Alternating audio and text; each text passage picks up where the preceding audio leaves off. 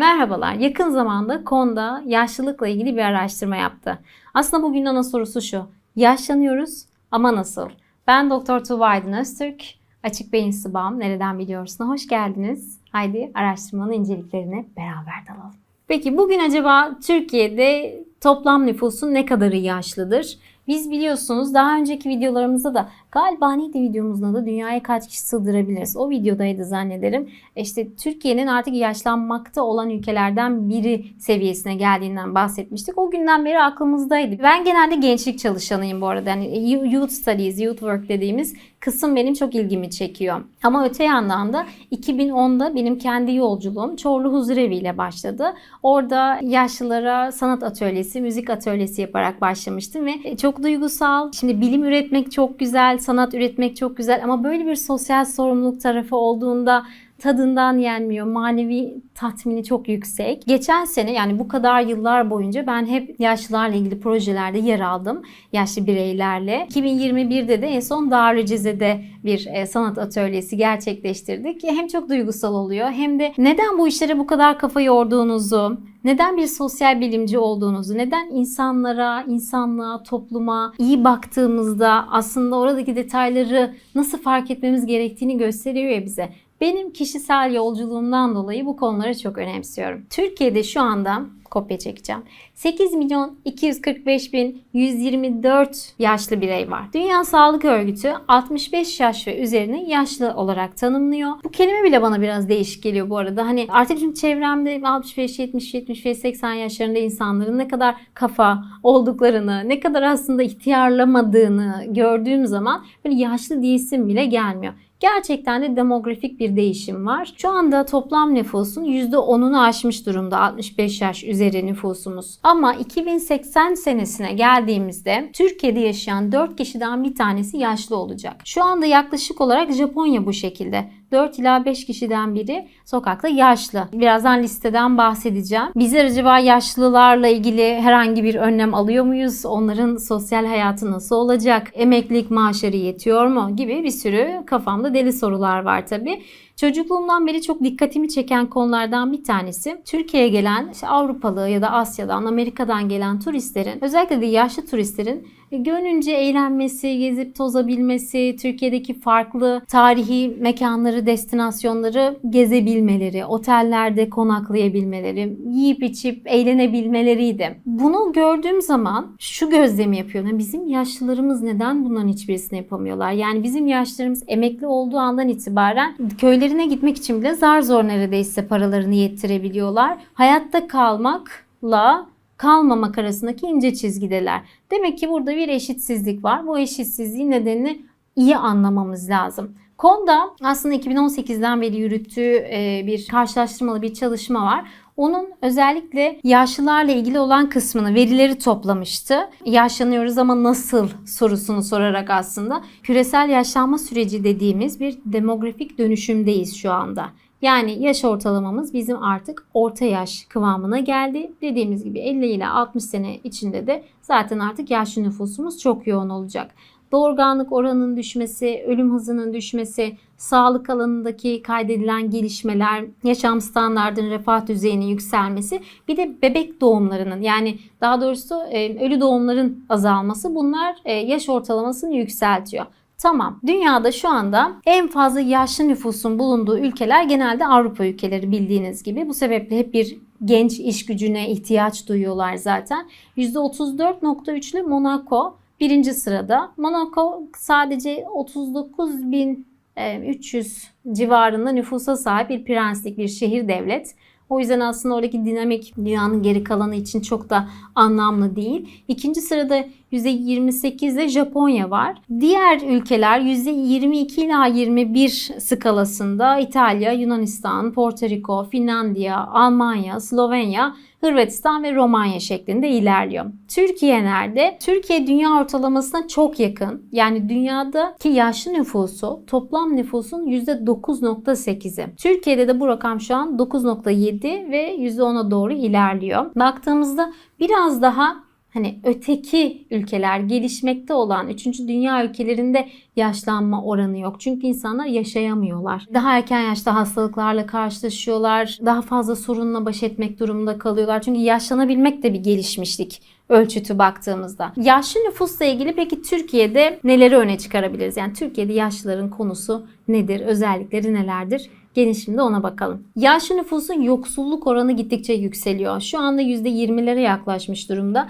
Yani bu konular bu arada belki kitabın adını da vermek lazım. Pandeminin Psikopolitiği kitabını yazmıştık geçen sene. Editörler Deniz Ülke Arıboğan ve Hadiye Yılmaz Odabaşı. Kendilerine de buradan selamlarımı göndermiş olayım. Onların editörlüğünde biz bir pandeminin farklı farklı konularda ele alındığı bir sosyal bilim kitabı yazdık. Ben de orada yaşlı olmanın sosyal izolasyonla birleşme konusunu ve ageizm, yaş ayrımcılığı üzerinden yaşlıların nasıl sokağa çıkma yasaklarının uzamasıyla birlikte hayattan koparıldığını yazmaya çalıştım. Kitabı da şöyle bir yerlere e, ekleriz muhakkak. Bu sebeple nelerle karşılaştıkları, onlara nasıl muamele yapıldığı tartışmaları bütün dünyada özellikle 2019'dan beri yükselişte. Çünkü biz ilk önce bu insanları biraz önce de biz konuştuk ya bu Covid'de acaba sorulara yani bu kadar çok yaşlının hayatını kaybetmesi soruları insanların kafasındaydı zaten. Peki bu yaşlılar ne yapıyordu sosyalleşme namına? Komşularla görüşüyorlar en fazla. Çok da öyle arkadaşlık yaptıkları kimseler yok. Hafta sonu dışarı hemen hemen hiç çıkmadıkları ortaya çıkmış dışarı çıkabilmek için gerekli maddi aslında ellerinde bir yani para yok. Bir anlamda bakıldığında yaşların aylık hane gelir miktarı ülke genelinin aylık hane gelirinden çok az. Yani bir yere gidip bir şey yapacak, bir yerde oturacak, bir şey içecek, yiyecek durumda da değiller bir yandan bakıldığında. Bu sebeple bir kıt kanaat geçinme hali var ve Konda'nın araştırması şunu söylüyor. Yani kenara para koyabilecek durumda da değiller. Bir yatırım yapabilecek durumda da değiller. Bu sebeple şimdi literatürde bir yeni yaşlı dediğimiz olgu var. Dedim ya artık ben hani bu yaştaki kişilere hiç yaşlı diyesim gelmiyor. Hani benim çevremdeki insanlar bilgisine hayran olduğumuz, tecrübelerinden faydalanmaya çalıştığımız kişiler. Ki baktığınızda bundan binlerce sene öncesine gittiğiniz zaman da karşılaşacağınız şey şudur. İnsanlar o ilk avcı toplayıcı topluluklarda saygı duyulan şey birisinin yaşıdır. Çünkü onda bir sözlü tarih vardır. Kimsenin bilmediği bilgilere hakimdir ve birçok fiziksel zorlukla mücadele etmiştir. Tam bir survivor'dır. Bu yüzden baş tacı edilir. O noktadan bu noktaya geldik. Ama diyeceksiniz ki ya hocam yani biliyoruz. Evet Yeni yaşlı ne demek? Yeni yaşlı seyahate, tatile, eğlenceye, öğrenmeye, gastronomiye, farklı hobilere, sanatsal ve kültürel aktivitelere hala dahil olabilen kişilerdir. Şimdi size bir olay anlatacağım. Eğlenceli bir şey. Şimdi bizim bir müzik grubumuz var. Lotus İstanbul isminde. Buradan e, Seda ve Denizciğime de selamlar gönderiyorum. Çok yetenekli iki müzisyen arkadaşım.